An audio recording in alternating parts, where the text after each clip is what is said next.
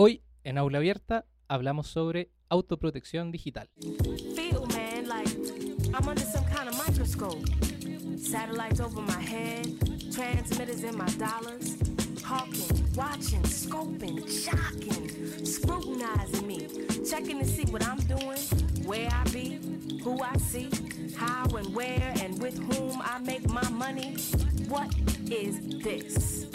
Excuse me, miss. May I have your phone number and your social security?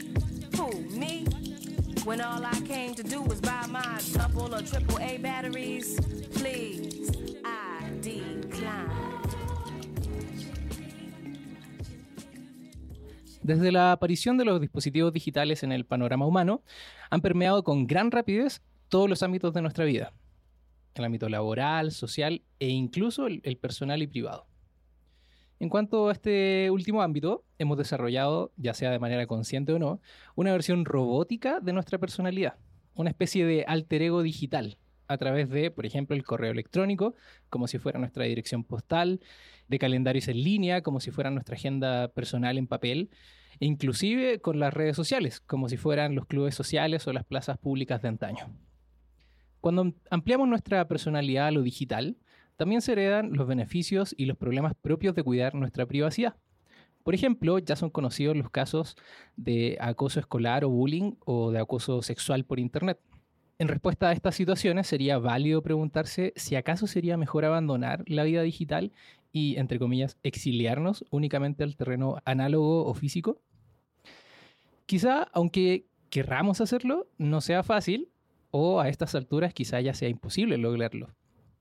Ante esta situación, quizá la medida más responsable sea hacernos cargo de nuestra seguridad y privacidad cuando navegamos por Internet o usamos aplicaciones de mensajería. Es decir, que desarrollemos hábitos de autoprotección y autocuidado digital. Como por ejemplo, cambiar la contraseña de nuestro correo de manera frecuente, utilizar aplicaciones que hagan cifrado de extremo a extremo en nuestras comunicaciones o usar la autenticación de dos pasos o dos factores. Y de manera más general, y creo que más importante, preferir el software libre antes que el software privativo. De seguridad digital, de privacidad en línea, de autoprotección digital, software libre y mucho más, te lo contamos aquí en Aula Abierta. El Centro de Cultura Digital en colaboración con Sergio Rubio Pizorno y Javier Lezama presentan Aula Abierta, Aula Abierta, una exploración entre lo educativo y lo digital.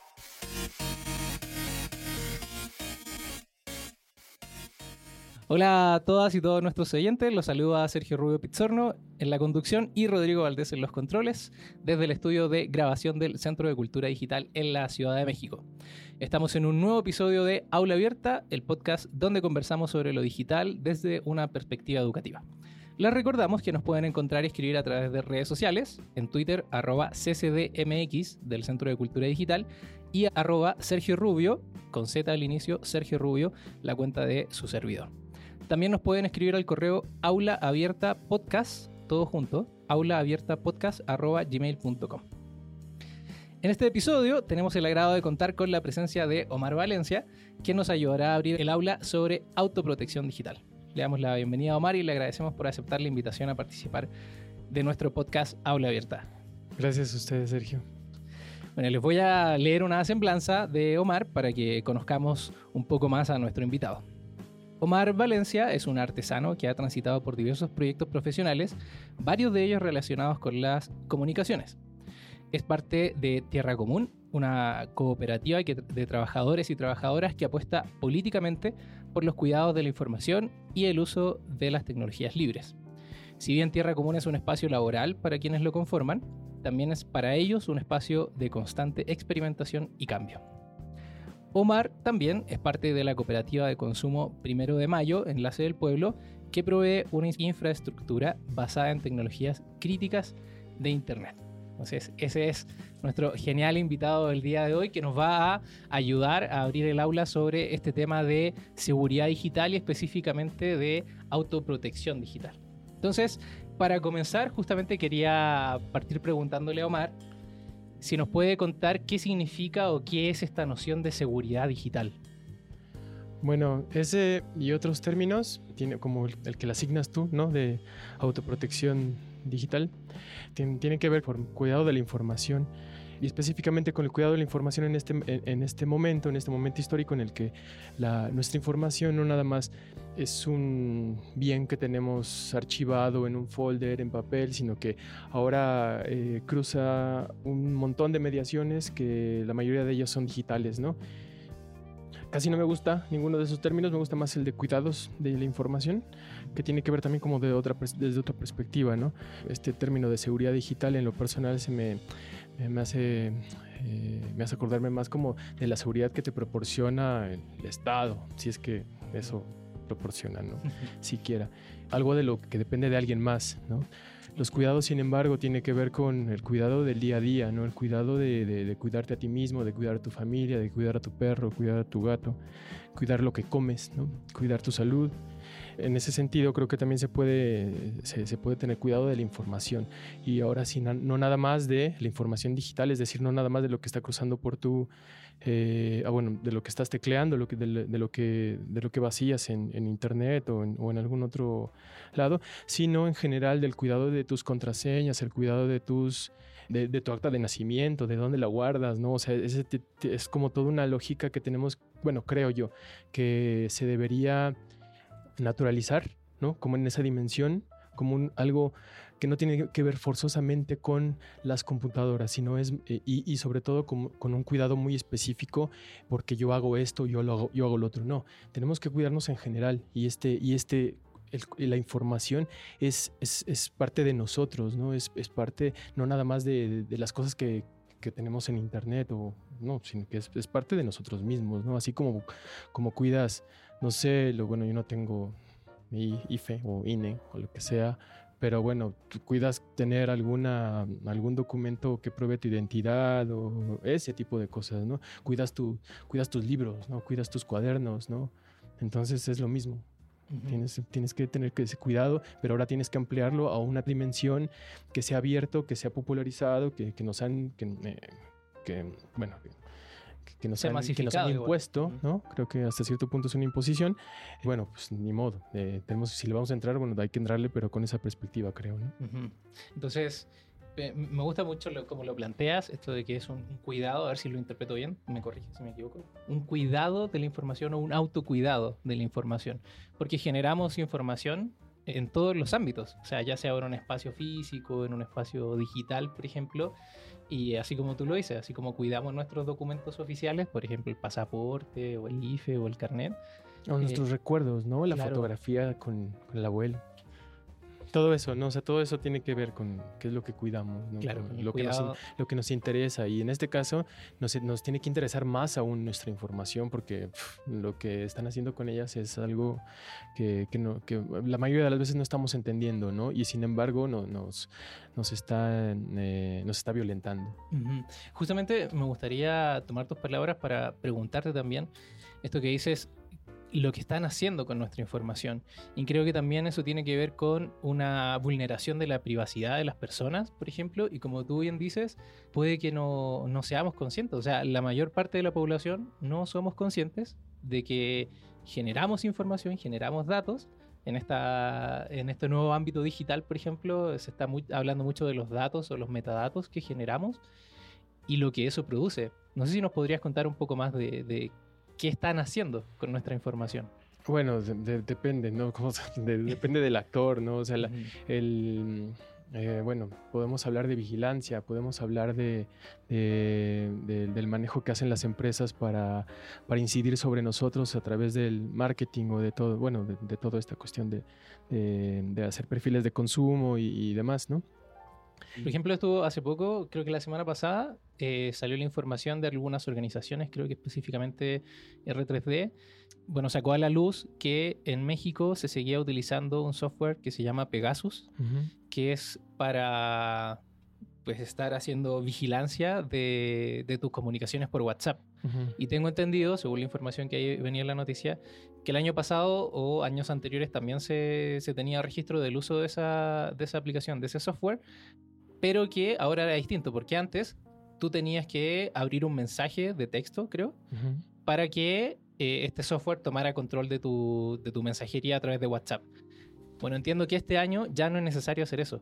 O sea, simplemente con que este software tenga registrado tu número, si bien tengo entendido, ya puede acceder a tus eh, conversaciones de WhatsApp. Ajá. Eh, sí, creo, y creo que, o sea, bueno, de este último eh, actualización de este, de, de este ataque y de este, y de este software, creo que, o sea, lo- ahí el problema es que, bueno, sigue operando, ¿no? Se supone que estábamos en el gobierno represor de Peña Nieto y ahora íbamos a pasar a otra parte. Pero bueno, sigue, sigue funcionando y, y- y seguirán funcionando muchas, muchas, este, bueno, mucho software de este, de este tipo, ¿no? En este caso era para espionaje sobre todo, y, o sea, espionaje eh, sobre todo a, a personas eh, relacionadas con activismo, con defensa de derechos humanos, con este periodismo, ¿no? Pero bueno, y sin embargo, no tiene que ver solamente con ellos, ¿no? No es solamente una cuestión de lo que estás haciendo, de qué es a lo que te dedicas, qué es lo que crees, sino que en general la intromisión de, los, de, de estos actores externos a las comunicaciones está a todos los niveles, ¿no? Está desde los proveedores de servicios, de- y cuando estoy hablando de proveedores de servicios de Internet, estoy hablando de desde el momento en el que te conectas a, a tus datos, eh, quién está manejando esta información. Ellos ya tienen un montón de información simplemente con el hecho de que tú te conectes, ¿no? ¿Qué tipo de, de- de dispositivo estás utilizando? Eh, ¿En dónde estás? ¿no? Toda esta información está siendo acumulada y de, una, de alguna u otra manera, dependiendo de los intereses que, surgen, porque eh, o sea, es como un mercado que, que- que- está cambiando rápidamente, que de repente necesita ¿no? datos de cierta naturaleza. Y entonces resulta que esos en- los están acumulando también, ¿no? Y entonces la, la empresa que los está, los está acumulando ahora vende estos datos, ¿no? Y entonces sir- surgen también otras empresas que, que están específicamente enfocadas en recolectar cierto tipo de datos, porque estas, estos datos están siendo funcionales para otra empresa, ¿no? Ujú.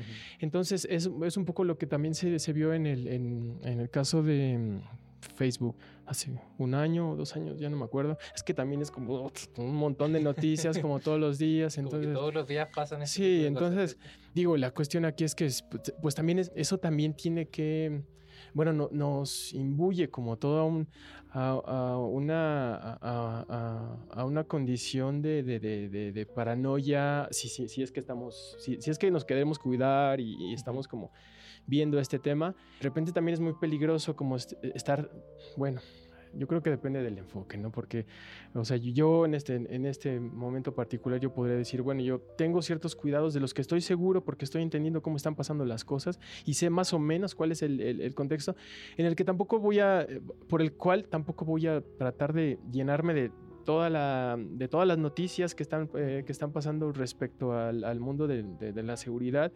este porque porque si no también es un montón y es un todo inacabable que en el que bueno al final voy a uno va a terminar sintiéndose eh, impotente no como ante la ante el tamaño de los de- de los actores no porque porque no estamos hablando de eh, bueno, no, no minimizaría casi ningún actor, ¿no? Pero, o sea, la cuestión es que son varias, varias escalas, ¿no? Y hay escalas en las que te- de, de- de plano te puedes ver como eh, es totalmente este, sobrepasado. Entonces, eh, creo que lo, lo importante en este caso es saber que, bueno, que todo lo que estamos haciendo en este caso, en el, en el mundo de lo digital, tiene que ver con un montón de información. Estamos generando mucha información. Esta información puede ser eh, de utilidad para proveedores de servicios de Internet. Como dije, puede ser Facebook, puede ser Telmex, puede ser Telcel, puede ser este, América, bueno, ATT y, todos estos. Puede ser también Twitter, puede ser Facebook. La misma gente que nos está proveyendo de los dominios, del hosting, o sea, toda esta información. Google, ¿no? Cuando utilizamos un, un buscador, también ahí hay mucha información que estamos filtrando.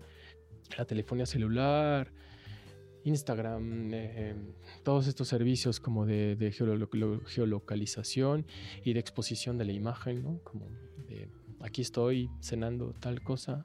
Todo esta- to- todo- todos estos datos están siendo recolectados por alguien, ¿no? Y están siendo recolectados y usados muchas veces de una manera bastante opaca. Muchas veces también, como ha mostrado este, paulatinamente para recordándolo este, Mark Zuckerberg, de una manera totalmente responsable, entonces, este, toda esta información está siendo utilizada, ¿no? Entonces, ¿qué es lo que, qué es lo que tenemos? Bueno, creo que, creo que es lo que sería bueno hacer si nos está importando este tema. Pues es tener quizás como eh, esta certidumbre, ¿no? Que estamos siendo constantemente monitoreados, qué es lo que queremos, qué es lo que no, qué es lo que queremos que sepan, qué es lo que no queremos que sepan, ¿no? Muchas veces no sabemos qué es lo que, ese es el problema, muchas veces que no tenemos claro qué es lo que, qué, qué es lo que queremos y no queremos que sepan, ¿no? Claro. qué es lo que estamos cediendo, muchas veces no sabemos qué estamos cediendo, ¿no? Muchas veces pensamos que estamos cediendo solamente esta parte, ¿no? Pero es toda una cadena que, que muchas veces puede ser eh, difícil como rastrear como cuál es eh, toda esa, esa ruta por la que pasa nuestro, nuestra información, pero bueno, hay- hay- es, es, es- en algún momento tenemos que ocuparnos de eso, ¿no? Porque si estamos dependiendo tanto de, esos, de estos dispositivos, de, estas, de este tipo de comunicaciones, mm, es como, bueno, es irresponsable, si es lo que te digo, ¿no? O sea, de los cuidados, ¿no? Sí, Pero- sí, claro. Sobre todo si, por ejemplo, nos enfocamos específicamente a los teléfonos móviles, a los smartphones, los llevamos a todas partes. O sea, hemos cambiado bastante de nuestras rutinas que hacíamos antes y ahora las hemos delegado a, a un solo aparato. O sea, Sí. andamos cargando con un alter ego, por ejemplo, digital, que tiene un montón de nuestra información. Tiene nuestro correo electrónico, nuestra mensajería, los contactos, por ejemplo, la información de nuestros contactos. Ahí uno tiene la, la información, por ejemplo, personal de nuestros familiares, de nuestros amigos. Y todo eso, por ejemplo, andamos cargando con toda esa mochila de datos, ¿cierto? Y según entiendo, por ejemplo, hay datos que nosotros ponemos de manera explícita. Por ejemplo, podemos subir una foto a Facebook o a la red social de su preferencia. O podemos evitar subirla. Pero, y esos serían los datos que uno se- sería consciente de si estoy compartiendo o no estoy compartiendo. Pero entiendo también que hay datos que uno no sabe que está compartiendo. Por ejemplo, tú únicamente al tener un teléfono celular ya estás compartiendo tu ubicación. Dada el, el- por ejemplo, si tienes señal, eso quiere decir que estás conectado de alguna manera a alguna de estas torres de telefonía. Y haciendo un procesamiento de esa información, tú podrías tener, o alguna compañía de estas que tú nos mencionas, podría tener fácilmente cuál es tu ubicación siempre, siempre que estés con, con un teléfono. Entonces, también me parece que es eh, como interesante poder decirlo así. Hay datos que de manera explícita nosotros sabemos que los generamos, pero hay otros datos que ni en cuenta, no sabemos que, que existen. Nos ibas a mencionar algún ejemplo de, de lo que pasó con Facebook y justamente el tratamiento de estos datos. Entonces, para que nuestros oyentes también entiendan que esto no es de, de paranoia, Sí, no. ¿cierto? De, de sentirnos perseguidos, sino que son casos súper reales y que incluso han incidido en la elección de, de presidentes. Sí, claro. Fue el tema de Cambridge Analytica, ya me acordé. El Cambridge Analytica, bueno, Facebook eh, con el montón de datos que, que recopila, simplemente se le hizo fácil, bueno, sí se le hace fácil. Vender, bueno, tengo este, pensemos como así como cuando compras aquí pacas de ropa, ¿no? O que compras así el, el, ¿cómo se le dice? Como lote, ¿no? El lote de... De, de ropa, aquí puedes comprar el lote de información, ¿no? Te vendo este lote de información que yo he acumulado al final y, y es una cuestión que tiene que ver con qué tanto leemos los términos de, de privacidad de los servicios. Bueno, lo que estamos, cuando nosotros decimos sí, acepto, no sabemos a qué le estamos, a qué le estamos dando, ¿no? Pero bueno, eh, a lo que le estamos, a lo, que en general estamos dando es, bueno, te cedo toda la información, prácticamente toda la información que, que- que genere a través de esta aplicación, prácticamente toda la vas a poder utilizar para lo que te convenga, ¿no? Entonces, bueno, a Facebook le convino vender esta información a Cambridge Analytica y Cambridge Analytica pudo estar desarrollando una serie de, de, mm, desarrollar toda una, una estrategia de comunicación para incidir sobre los eh, electores eh, gringos, ¿no? Entonces, y bueno, que devino en, en, en esto, la ¿no? elección del actual presidente. Sí, Y, y el tipo de datos, por ejemplo, que, que pudo vender Facebook, de qué tipo de datos son, por ejemplo. Como Para- cuáles, ajá, cuáles son tus preferencias, ¿no? ¿Cuáles son tus preferencias políticas a grandes rasgos? Después, pues, o sea, de lo general, después fueron tejiendo como lo específico. Eh, haciendo también un perfil como de qué tipo de persona eres, eh, no sé, caucásico, no, Claro, que ahora tiene tanto que... clase está- media, no sé, o sea, el, el- el sector sobre el que, eh, sobre el que influyó eh, este tipo de, de- de- de procesamiento de datos también fue muy particular, ¿no? Porque sacó como a la luz también un, un, un- un- un Estados Unidos también como muy, muy profundo y este, muy particular, ¿no? O sea, en términos como de racismo y Digamos como que Cambridge, ah, bueno, el- el- este proceso de, de- incidir sobre las redes sociales y demás fue lo que alborotó a ese avispero, ¿no? Claro. Eh, que les dio ahí su espacio, su caldo de cultivo. Claro, ajá. Que ya lo tenía, o sea, ya, ya lo tenían, pero... eh, Pero no de fue- manera tan abierta. Sí, Ajá. porque, porque entonces eh, quizás los que, los, los que leían estos blogs de, o sitios este, de, eh, fascistas, eh, supremacistas y eso, a lo mejor tenían su público eh, ahí, ¿no? Pero con esto fue removiendo como, como el espacio político, su difusión. Entonces, a través de, de- de una red tan compleja y tan grande, tramposamente impuesta que, que es Facebook, bueno, le, le dio unas dimensiones pues, colosales, ¿no? Sí. Esto, sin embargo, pues tampoco es nada ajeno como a otros, a, a otros lados, ¿no? O sea, también ha, ha habido, bueno, este es quizás el más sonado porque es el más exitoso, además de que pasa en los Estados Unidos, pero puede pasar en, prácticamente en cualquier lado, ¿no? Los tratos que hay entre, entre gobiernos y proveedores de servicios de Internet es así, es- habría que verlo, ¿no? Habría que, habría que mm, pugnar por cierta transparencia, la que al final siempre está Sí. expensas de ellos, pero bueno. Por ejemplo, estos, estos datos que, que tiene Facebook y, y que los ha usado de esta manera, para la gente que, que nos esté escuchando y que tenga Facebook, cuando tiene una foto, cuando sube una foto en Facebook, eh, si ustedes ven, inspeccionan la página, por ejemplo, Facebook automáticamente genera una descripción que no está visible. Hace algunas semanas, hace algunos meses, eso quedó visible y toda la gente se empezó a espantar porque Google tuvo un, desajuste en su plataforma y en vez de mostrarte la imagen, te mostraba sí, la imagen en blanco y te mostraba la descripción. Ahora, ¿qué descripción? Por ejemplo, paisaje de naturaleza, cielo eh, azul o cielo, no sé, del atardecer. Bueno, uno dice, ok, pues te describen el, el paisaje, pero ya empiezan a describir a las personas. Por ejemplo, hombre negro de mediana edad, de un rango etario de tal a tal, u hombre caucásico de tal edad a tal edad.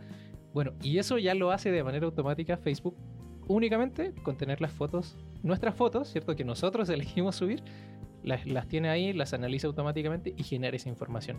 Entonces, claro, no es- como les decía hace un ratito, no es solo la información que nosotros ponemos, sino que es la información que nosotros generamos y que no tenemos idea que estamos generando. Claro. No sé si les ha pasado, o este, este caso creo que es muy eh, usual para los, las personas que utilizan, por ejemplo, WhatsApp, específicamente WhatsApp y Facebook. Lo voy a poner en esos dos términos. Y le podríamos sumar a Google, ¿cierto? Que Ujú. son estos grandes, eh, estos grandes hermanos. Si ustedes están conversando, por ejemplo, yo tengo un chat, supongamos que estoy teniendo un chat con, con Omar y le estoy haciendo una recomendación para que se compre, no sé, un micrófono, por ejemplo. Lo más probable es que a mí o a Omar en nuestras cuentas de Facebook, al día siguiente o la semana siguiente, nos aparezca publicidad sobre micrófonos. Yo creo que esto todo el mundo que nos está escuchando se va a sentir identificado porque a todo el mundo le ha pasado. Y ahora cambien el chat, ¿cierto? De WhatsApp y cámbienlo por una búsqueda en Google, por ejemplo. Lo mismo. Si yo estoy buscando, no sé, comprar un, un micrófono de tales características barato. Ok, lo busco, etcétera, etcétera. Al día siguiente o la semana siguiente, o quizá el mismo día, en Facebook me va a empezar a aparecer publicidad sobre micrófonos. Entonces, suena un poco paranoico lo que estamos hablando, pero suena así porque justamente creo que los medios de comunicación y la gente que pues, está en estas altas esferas, como dice Omar, también se ha encargado de dejarlo de manera opaca esto que está pasando.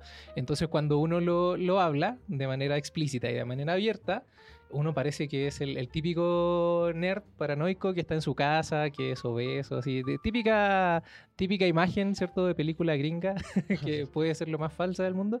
Entonces nos vienen esas imágenes, esos fantasmas a nuestra mente y, y decimos, no, pues la gente está paranoica, se está cuidando de más, tiene delirio de persecución. Bueno, con estos casos que Omar nos cuenta, por ejemplo, nos, damos cuenta de que son cosas súper real y que nos pasan día a día.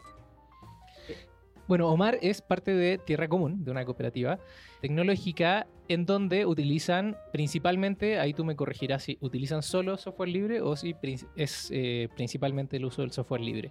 Y tienen una, ahí en su página web, tienen una, una frase que a mí me gustó mucho respecto de por qué usan software libre. Y usan software libre porque el software privativo impone a las personas la obsolescencia programada, el de su marca, la entrega de información sensible, le obliga al pago de costosas licencias y las vuelve hiperdependientes de sus productos.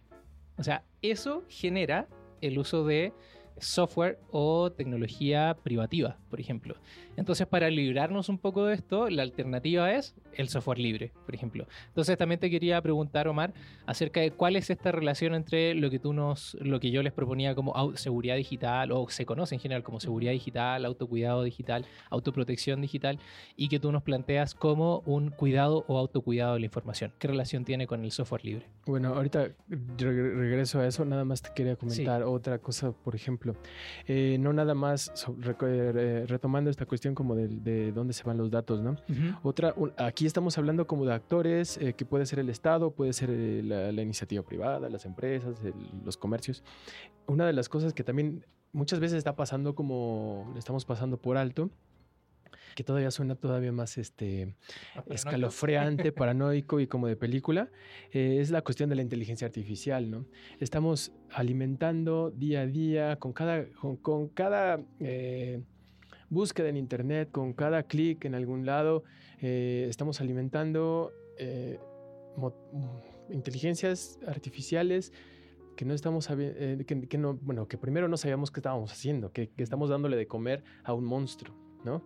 A lo mejor si supiéramos eso, a lo mejor no, lo haríamos, ¿no? Pero bueno, lo estamos haciendo, lo estamos haciendo porque eh, se está haciendo de, forma opaca, ¿no? el manejo de la información, no, sabemos para dónde va.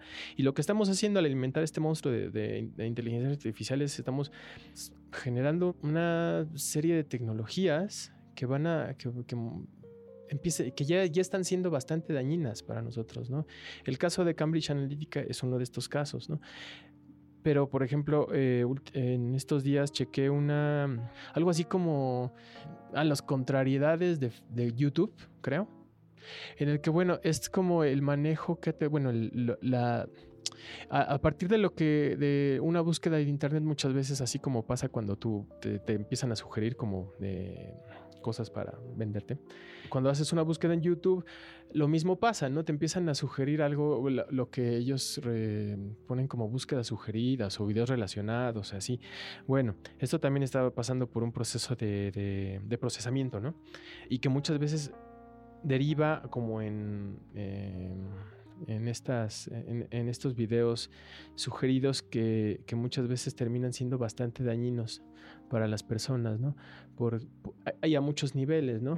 Eh, desde, desde algo como quizás algo superficial, como podría ser que en tu búsquedas, a lo mejor en algún momento abriste un link de de broma, a lo mejor algo, como medio porno o algo así. Y entonces ahora todo tu, tu, todas tus sugerencias son como cosas relacionadas a, desnudos o cosas así. Entonces, no es que sea un problemático, no, no, digo, no es que la desnudez sea un problema, pero para muchas personas a lo mejor no, le, no, quisieran tener esto en su, en su, en su, barra, ¿no? Eh, o si no, también como estas, estas sugerencias como de videos eh, eso sí, como súper este, paranoicos y, de conspiracionistas y demás. Bueno, a lo mejor uno, a lo mejor algunos lo podemos tomar así como a la ligera y dices, ah, sí, va, ¿no? Eh, pero hay mucha gente que sí, sobre la que sí está este, teniendo repercusiones emocionales, ¿no? No es que no cause daños este tipo de, tecnologías. Estas, tecnologías están causando muchos daños. Las inteligencias artificiales están se están soltando, digamos así, a trabajar de una manera totalmente irresponsable, ¿no? Y, las repercusiones son, son a varios niveles, ¿no? Son, son, son bastante graves. Se viene como todo este tema de la, de la 5G, ¿no? De la, de la quinta generación de, tecnologías móviles. Y, y, tiene que ver mucho con inteligencias artificiales, ¿no? ¿Quién las está regulando? ¿Hay alguien capaz de regularla? ¿Hay, hay, alguien capaz de entender como la totalidad y la complejidad de, todos estos monstruos? Como que, ¿Qué se está haciendo ahí, ¿no? Entonces creo que es algo que sí, sí tenemos que tener en cuenta, ¿no? Sí. Y que cada vez que nos conectamos estamos también dependiendo de este tipo de, de, tecnologías, ¿no? Cuando estamos utilizando el Google Maps, cuando estamos utilizando Uber, cuando estamos utilizando cantidad de, este, de aplicaciones, estamos también dándoles de dándole, de comer este, a este tipo de tecnologías que, que, son bastante ominosas. ¿no? Sí, sí, sí. Que, que me parece súper interesante lo que mencionas, sobre todo, por ejemplo, esto del 5G, que en algunos países ya se está liberando primeras versiones o que ya se liberaron completamente y que entiendo no solo tiene que ver con la velocidad de conexión en este momento. Uno, un usuario común como, como yo, por ejemplo, ahí me dice, o sea, veo en mi teléfono, dice 3G y yo digo, pues se me puso más lenta la conexión de datos, por ejemplo. Y cuando estoy en 4G digo, ah, pues ahora está normal. Pero ¿qué significa esta conexión ahora 5G? Además de solo la velocidad de conexión.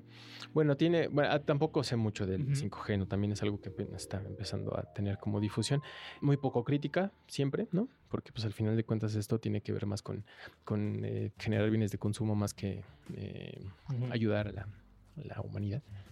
Tiene que ver con no solamente velocidad de conexión, tiene que ver también con la ubicuidad de lo, de, de- de- del Internet, ¿no? De la conexión. La ubicuidad de la conexión me refiero a que las cosas se conectan entre sí, ¿no?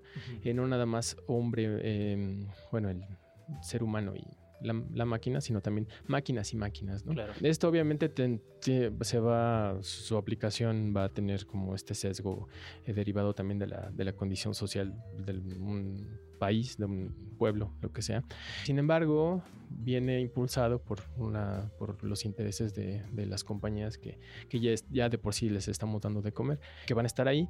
Entonces sí es como, eh, es, es esto, es como ma- mayor rapidez, es como vas a poder ver videos en tiempo real, neto, ¿no? Bueno, algo así ha- habrá una Claro. pequeña retraso, pero no, pues, eh, se está pensando para eso, ¿no? Para una, una conexión, conexiones más rápidas, pero también para interconectar las cosas, ¿no? Interconectar muchas cosas, ¿no? Como qué cosas, el refrigerador, el aire todo acondicionado, con el todo ese tipo de cosas. cosas, claro, sí, el llaman. Internet de las cosas. Eh, bueno, también tiene que ver con, bueno, creo que en, el- en ese sentido también tenemos que pensar, ¿qué tanto me importa ese tipo de, de- de- de tecnologías, no?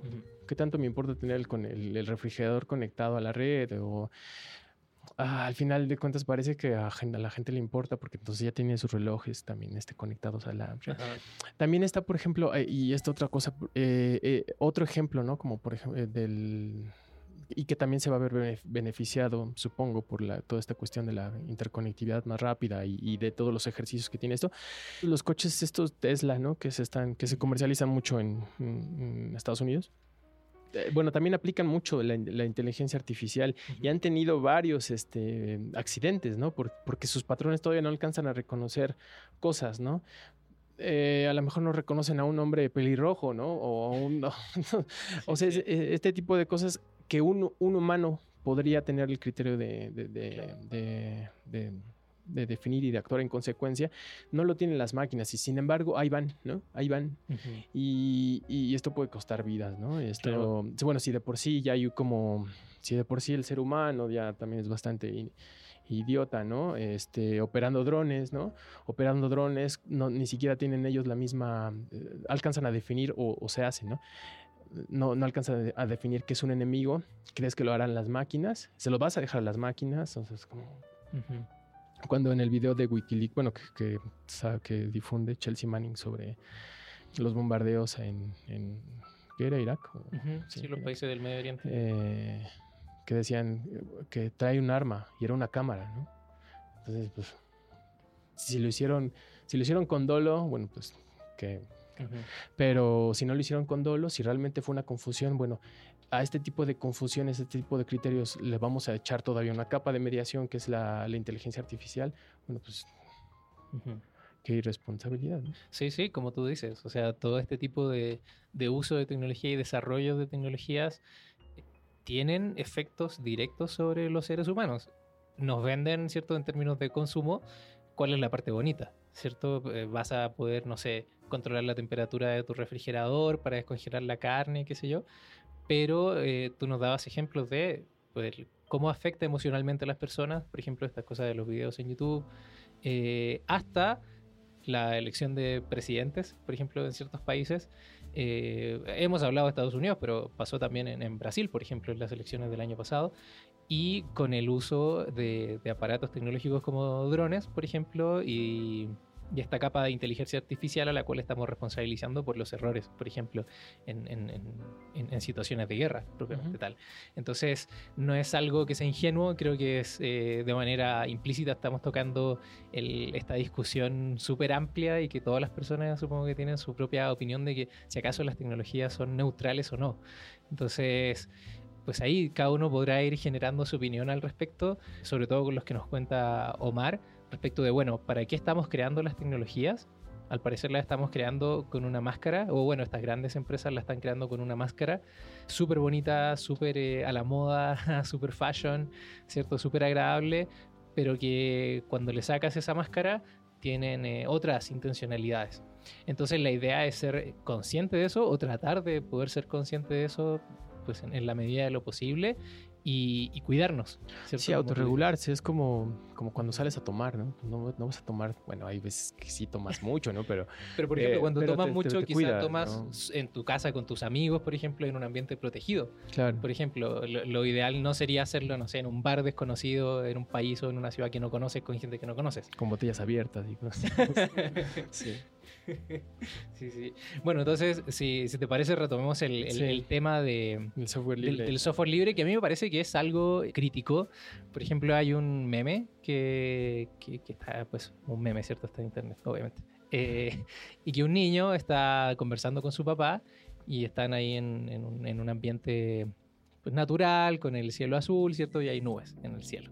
Entonces el niño le pregunta a su papá y le dice, papá, ¿de qué están hechas las nubes? Y el papá, pues de manera muy ñoña, le responde principalmente de servidores Linux. Entonces, por ejemplo, los servidores que usan estas grandes empresas, pues yo supongo, no sé, Microsoft, Google, Facebook y todas estas cosas, lo más probable es que también estén usando software libre para ciertas cosas. Entonces, me parece que el software libre tiene una presencia que también se opaca, ¿cierto? De manera intencional y que me parece que sería bueno sacarlo a la luz y pues me gustaría pedirle a Omar que nos ayude a sacar a la luz el rol del software libre. Bueno, el. El software libre tiene como. O sea, creo que la.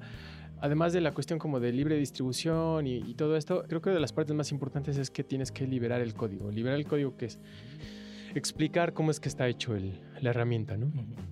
Ah, Para mí se me hace como de lo más lógico, de lo más ético, de lo más natural, ¿no? Porque si vas a utilizar algo, bueno, entonces tienes que saber de que ah, cómo es que funciona, ¿no? ¿Cómo es que funciona? ¿Para qué? Pues para, pues para cuidar de las partes que pueda hacer y las que no pueda hacer, ¿no? Eh, estoy pensando ahora mismo como en un, en un arnés, ¿no?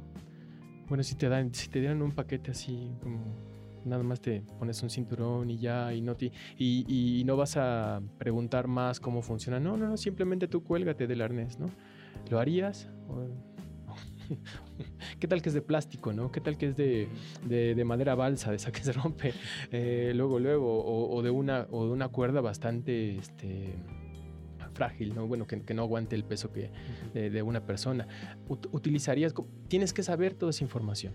Cuando vas a comprar un arnés, cuando vas a comprar una cuerda, bueno, vas a, vas a, a preguntar qué- cuál es la resistencia de esta cuerda, cuál es la resistencia de este, de este arnés, de los, este, ¿cómo se llaman? Los brochecitos, se me olvidó el nombre, pero eh, tienes que tener toda esa información, ¿no? Eh, cuando vas a utilizar una computadora, bueno, pues tendría que seguir, tendrías que seguir el, la- el mismo patrón, ¿no? ¿Por qué? Porque ahí va mucha información, ¿no? Em, desafortunadamente crecimos bajo la tutela tecnológica de Microsoft, ¿no? Eh, la mayoría de las veces, porque muchos crecieron con Mac, ¿no? pero no. Pero no, la mayoría de las veces fue así y, bueno, y también fue lo mismo con Mac. Pero bueno, la cuestión es que eh, siempre utilizamos, eh, empezamos utilizando una, una caja, una caja negra que no sabíamos cómo funcionaba, ¿no? No sabíamos cómo funcionaba, claro, porque no, no, no nacimos programadores, no nacimos matemáticos ni, ni, ni ingenieros, ¿no? Pero, pero de entrada la caja ya estaba cerrada y la caja ya era negra. Entonces eh, no, no había, no, no, no, sí, no había cómo, cómo saber cómo es que funcionaban ¿no? estos, estos, estos, estos dispositivos, ¿no? Ahora, cuando toda nuestra vida empieza a pasar por, y en nuestra vida me refiero a como toda la información que, que- estamos vaciando en, en- dispositivos electrónicos, pasa por esta mediación, bueno, entonces tenemos que agenciarnos un poco más. Yo antes solamente utilizaba Windows para utilizar Paint, ¿no? Eso creo que no había ningún problema, ni creo que ni siquiera tenía internet, ¿no? Entonces, pero ahora estamos vaciando ahí, no es toda nuestra información, ¿no? Estamos vaciando ahí nuestro trabajo, estamos vaciando ahí relaciones personales, eh, cuestiones emocionales, ahí, ahí va, ¿no? Ahí van sobre, sobre, esto, sobre estos dispositivos y no, y, muy pocas veces estamos teniendo como la responsabilidad de agenciárnoslo un poco más, ¿no? Por lo menos para decir, bueno, no, a lo mejor no te entiendo porque es muy compleja eh, computadora, pero solamente quiero que hagas esto y esto, no quiero que hagas esto, ¿no?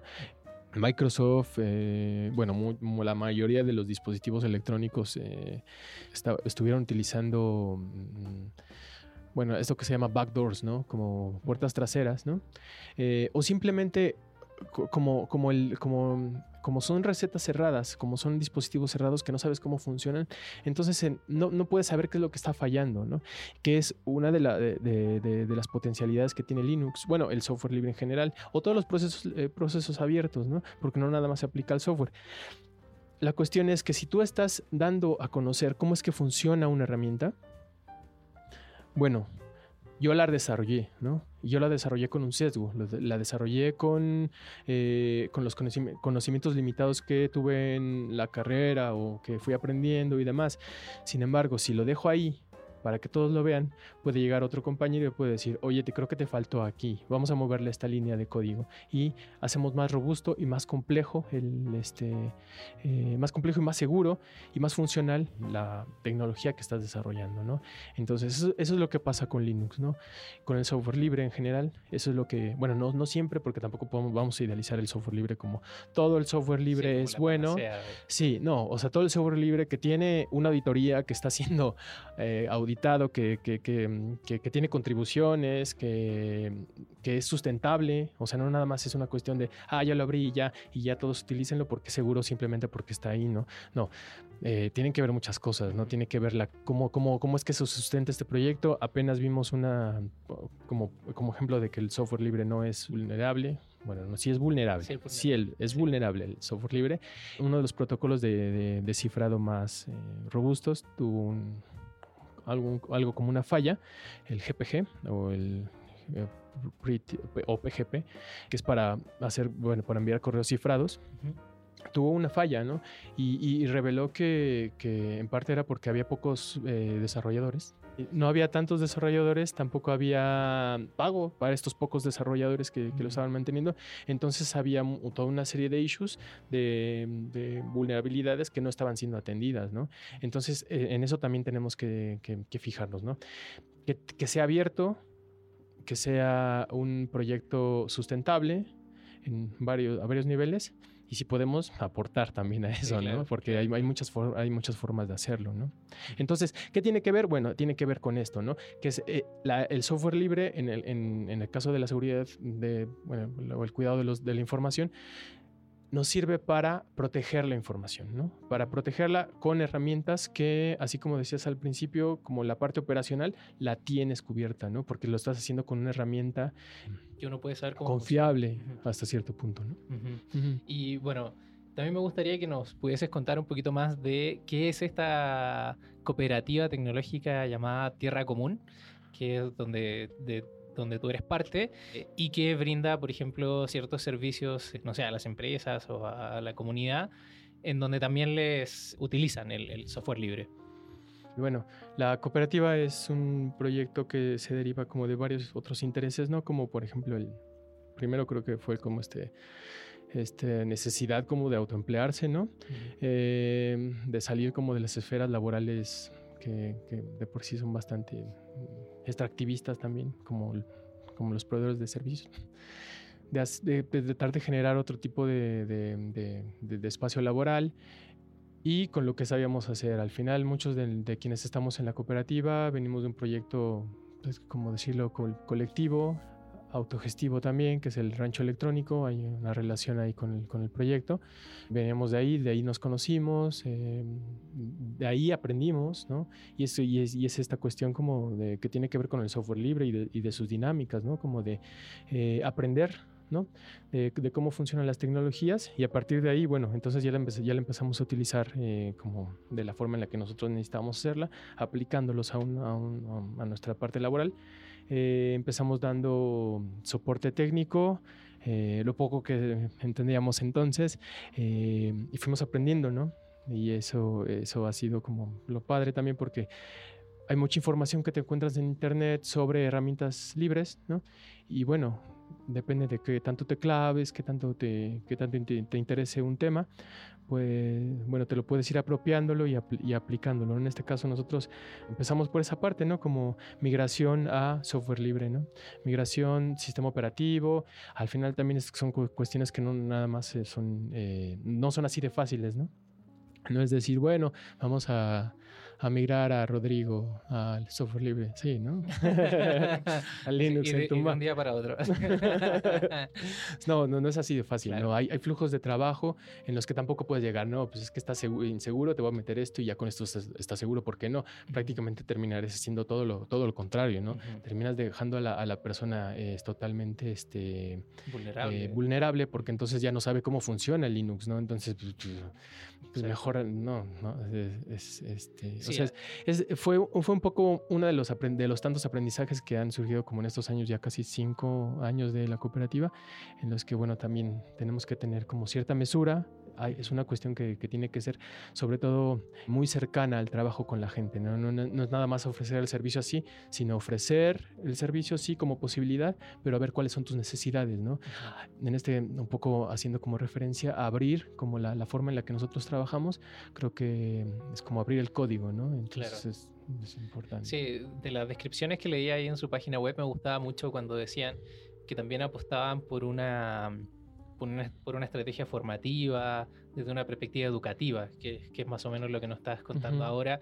Y es, no solo voy, o sea, me, me, llaman, me contratan, voy a la empresa, les hago la migración de software privativo a GNU Linux y ya, y que ellos se la arreglen. No, no, sino sí. que es es entenderlo un poco de una parte más humana, o sea, reconocer que no, no, no, no somos máquinas que nos van a meter así un pendrive, un, un CD, un disquete para los más añejos.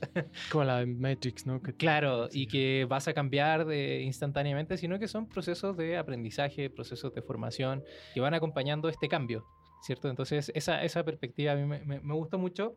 Y a propósito, me gustaría preguntarte sobre específicamente lo que tiene que ver con algunas capacitaciones o procesos de, acompañamiento que ustedes tienen declarados ahí en, en, su página, en donde hablan, por ejemplo, de creación y gestión de contraseñas, de seguridad del correo electrónico, seguridad de teléfonos móviles. En términos generales, lo que nos puedas contar. Sí, da, damos, por ejemplo, talleres de seguridad digital. Uh -huh. Y esto a lo mejor lo, vea, lo de, debería haber mencionado antes. Pero bueno, por ejemplo, en el, la, la, el enfoque que se tiene desde de, en estas capacitaciones sobre seguridad digital o cuidados es de ver como las diferentes capas de esta seguridad de la, de, de la información, ¿no? Uh -huh. Porque no es solamente cuando está, es, esto que mencionabas como lo, lo operacional y lo no me acuerdo cómo dijiste. Instrumental. Instrumental. Nosotros lo, lo, lo, dividimos como primero la parte física, ¿no? ¿Cuál es la parte física? La parte física es la del cuidado de tu, de tu dispositivo, así tal cual. O sea, la, la, parte que tangible, pues, desde ahí empiezan los cuidados, ¿no? No, no puedes dejar el teléfono celular ahí y regresas en dos horas, claro. quién sabe si esté, ¿no? O si te roban el, el teléfono en, en la calle, bueno, todo esto tiene que ver con la seguridad de la información, ¿no? No es forzosamente la parte como digital y ahí como de código, no, tiene que ver con lo, con lo, con lo tangible, con lo rápido, ¿no? También creo que tiene que ver en esa parte la, la, la, la cuestión como de las relaciones sociales, ¿no? En, en, los espacios en los que estás, los espacios de confianza, los espacios que no son de confianza, bueno, pues simplemente tienes que aplicar otro tipo de, de, de lógicas, ¿no? Uh -huh. eh, después está, está la parte del software, ¿no? Así como grandes rasgos, la parte del software, que también es, una parte que a lo mejor ya nos sobrepasa, en la que tenemos que estar echando mano de otros lados, de otras comunidades más específicas, eh, de herramientas, de aplicaciones en, particular, eh, para cuidar nuestra información. La otra es la conexión a, las redes, ¿no? la conexión a las redes también tiene que ver. Bueno, entonces nosotros en, los talleres, eso, es ese es como el enfoque que tratamos de dar, ¿no? una cuestión como bastante integral que muchas veces mm, o sea, dependiendo también como del tiempo que tengamos, podemos ahondar en cada una de estas fases, ¿no? Eh, hay unas partes que obviamente que son como las, las de cajón, ¿no? La- la- la- las Que principales sí o sí. y esas van, ¿no? Pero, pero mientras mejor entendamos cómo es que funciona toda esta, todas estas mediaciones y todos nuestros procesos tecnosociales que tecnopolíticos más bien que, que- que están ahí, eh, baseados en, en las computadoras y en los dispositivos electrónicos, mejor aún, ¿no? O sea, si, si entendemos, mm, si quieres, no, no, no vamos a entender todo el protocolo TCP/IP, ¿no? Pero si tenemos la imagen, este, eh, como la película completa, bueno, podemos explicarla y más o menos vas a aplicar cierto énfasis en estas partes en las que te ves vulnerable tú mismo, ¿no? En las que te ves reflejado, ¿no? Entonces, eh, eso, es, eh, eso es a lo que le apostamos, ¿no? Sí, como, la idea a un que- entendimiento mucho más amplio de, de- de- de- por dónde va el, el uso de los dispositivos, qué es lo que tiene que ver por ahí. Y bueno, a partir de ahí a lo mejor habrá alguna organización, algún, eh, al- alguna persona que necesite enfocarse en algo muy particular. Bueno, pues ya podemos trabajar un poco más sobre eso, pero sí. Perfecto. sí. Y pues, te quería proponer también como al- si nos podrías dar a nosotros y a la gente que nos está escuchando algunos consejos eh, que pudiésemos eh, hacer cada una de, de las personas que nos está escuchando, no sé, respecto de, por ejemplo, las contraseñas que utilizamos. Eh, ¿Es bueno cambiarlas cada cierto tiempo? ¿Es bueno utilizar este autenticación en dos pasos? Bueno, hasta que no haya noticias de que ya están utilizando el, el cómputo cuántico en, las- en, este, romper las contraseñas. Las contraseñas como de 20 caracteres este, pueden ser bastante Seguras. eh, seguras, ¿no? Sí, y, y no forzosamente, y esto, es- esto a lo mejor tenemos que matizarlo un poco más, ¿no? Pero bueno, así como grandes rasgos, tampoco las contraseñas tienen que ser las cosas así de 5G, X, 70, guion, asterisco. No, puede ser una, una cuestión como de frases que no sean eh, incoherentes, que pueda que sean incoherentes, no sé, son, eh, ah, te digo, hay un- una capacitación específica para esto, pero las contraseñas largas son de, de utilidad, ¿no? Ok. Sí. Y para que uno las pueda recordar, interpreto que lo que está diciendo Sí. pueden ser frases que no tengan relación directa con nosotros, pero que sean fáciles de, de recordar, no sé. Sí, patrones que, que- patrones que para ti sean este, reconocibles, ¿no? Claro, Sí. No sé, puedo decir oso, latas, y, ya le voy cambiando, no sé, la O por un cero Sí. y cosas de ese estilo. Sí. Muy bien. Y por ejemplo, para lo que tiene que ver con las, la, la seguridad en los teléfonos móviles, que eso eh, quería preguntártelo específicamente, y con lo que tiene que ver con los sistemas de mensajería. Ok. Muchas personas, por ejemplo, creo que la gran mayoría de las personas que tienen eh, un teléfono inteligente utiliza WhatsApp, por ejemplo. Y lo utilizamos porque, no sé, pues, a los que estamos fuera de nuestro país nos sirve para comunicarnos rápidamente con la familia, etc. Pero eh, cuando hay vulneraciones de seguridad, como lo hablábamos hace un rato con, con esto de Pegasus y WhatsApp, uno dice, no, pues me tengo que ir a, tengo que mudarme a otra, a otra aplicación. Y mucho, por ejemplo, la recomendación primaria es Telegram. Ujú. Pero también cuando uno empieza a ahondar un poquito más, al parecer las dos son igual de inseguras o seguras. Entonces no sé si nos puede recomendar, ah, no sé, prácticas de uso de estas, de estas ah, aplicaciones de mensajería y si tienes alguna recomendación de otras que sean más cercanas a, esto que dices tú de las tecnologías libres. Eh, bueno, mira, yo creo que una de las cosas más importantes es el cifrado, ¿no? Así, de entrada, el, el teléfono, las llamadas eh, que, hacemos por redes celulares no van cifradas. La- pueden ser inclusive mon- mon- monitora- monitoreadas por los proveedores de servicios de telefonía. Los mensajes SMS tampoco son cifrados, entonces también esos van casi como en plano, ¿no? Bueno, más bien van así como es como pase, ajá, en claro, ¿no? Entonces, la mayoría de las veces lo mejor es utilizar alguna aplicación. ¿Cuál? A lo mejor cualquiera de esas tres, ¿no? Ujú. Habrá momentos en los que, bueno, si, si lo mejor sería no utilizar ni Facebook, ni, digo, ni WhatsApp, ni, ni, Telegram, creo yo. Sin embargo, los, los vectores de ataque pueden ser varios, ¿no? Porque si, si lo que te están mandando, por ejemplo, por WhatsApp, es un link, bueno, ese link a lo mejor también puede ir, puede viajar por Signal y da lo mismo, ¿no? Si le vas a dar clic, entonces Claro. eh, te, te- te estás vulnerando de la misma manera, ¿no? Más bien, ahí, ahí habría que ver, ¿no? El, el- el tema de, de WhatsApp es que, bueno, pertenece, pertenece a Facebook, eso ya es como de, ah, para considerarse, ¿no? Sin embargo, va cifrado, eh, su, su- su- su mensajería va cifrada, y, y de eso a no estar cifrado, bueno, que vaya cifrado mejor, ¿no? Si mejor podemos pasar un a un, a un, este, servicio de mensajería como Signal, que tiene, tiene presupuestos en uno de los proyectos de software libre para tecnologías móviles que es sustentable hasta cierto punto, que está siendo continuamente desarrollado, bueno, mejor utilizar Signal, ¿no?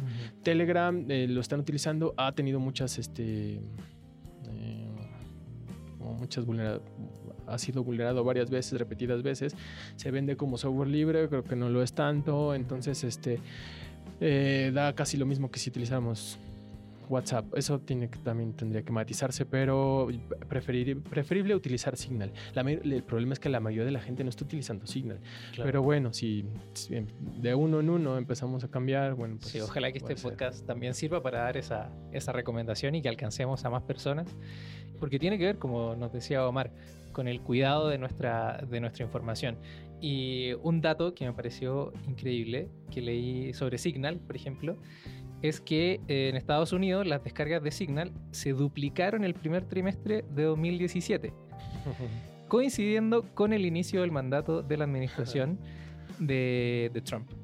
O sea, claramente las personas eh, o, o- o muchas personas en Estados Unidos eh, sintieron la necesidad de, como nos dice Omar, de tener un autocuidado de nuestra información aún mayor. Entonces comenzaron a utilizar, por ejemplo, esta aplicación que nos, que nos comenta Mar, Signal, ¿cierto? Eh, para proteger sus datos, pues ahí, para, in- incluso para prevenir, ¿cierto? Lo que podría pasar respecto de este gobierno que había sido recién elegido. Y Signal tiene varias, aplica digo, varias configuraciones que pueden ser también de utilidad en otros casos. Pero bueno. Ujú. Entonces, para hacerlo muy concreto, ¿tú nos recomendarías entre WhatsApp, Telegram y Signal? Signal. Signal. Y Perfecto. ponerle contraseña al Signal, además. Sí, también Como para poner. que cuando lo abras, Sí. tú le pongas la Sí, contraseña. ya. Y bueno, ya para, para terminar, Sí, sí. respecto de las contraseñas, por ejemplo, ahora, bueno, históricamente, históricamente me refiero cuando empezaron a existir los celulares, hemos utilizado contraseñas numéricas, ¿cierto? O contraseñas alfanuméricas, es decir, letras, números, y patrones.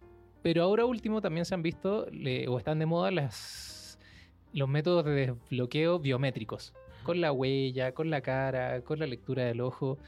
¿Qué, qué opinión te merece ese tipo de, de tecnología, sobre todo si son en teléfonos como los iPhone, por ejemplo?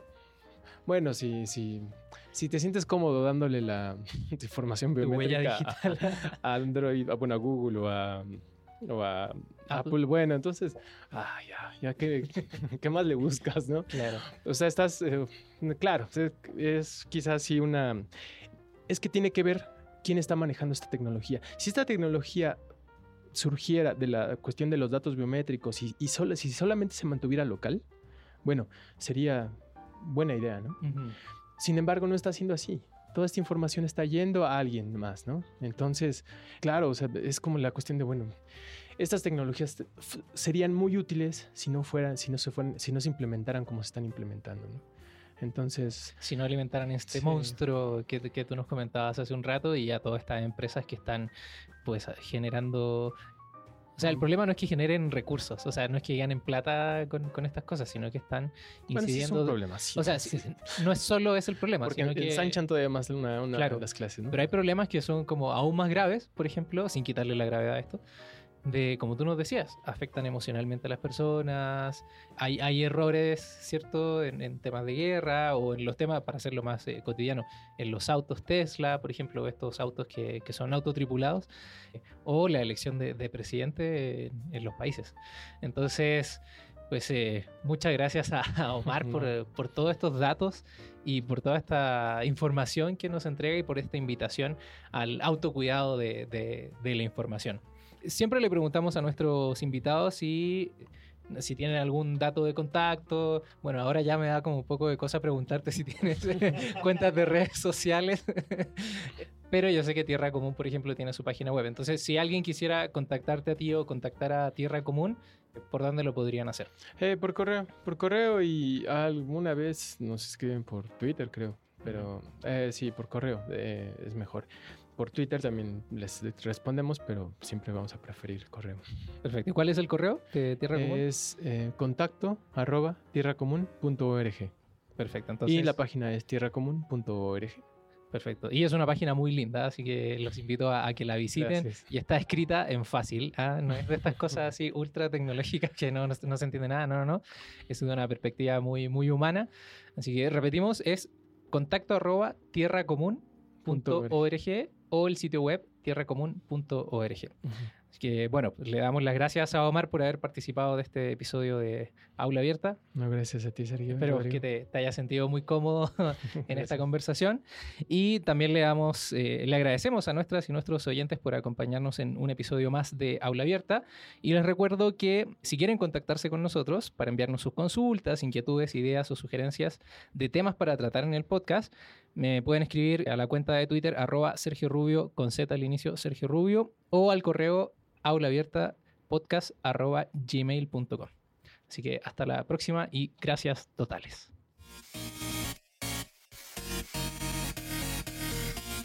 Aula Abierta, una producción del Centro de Cultura Digital.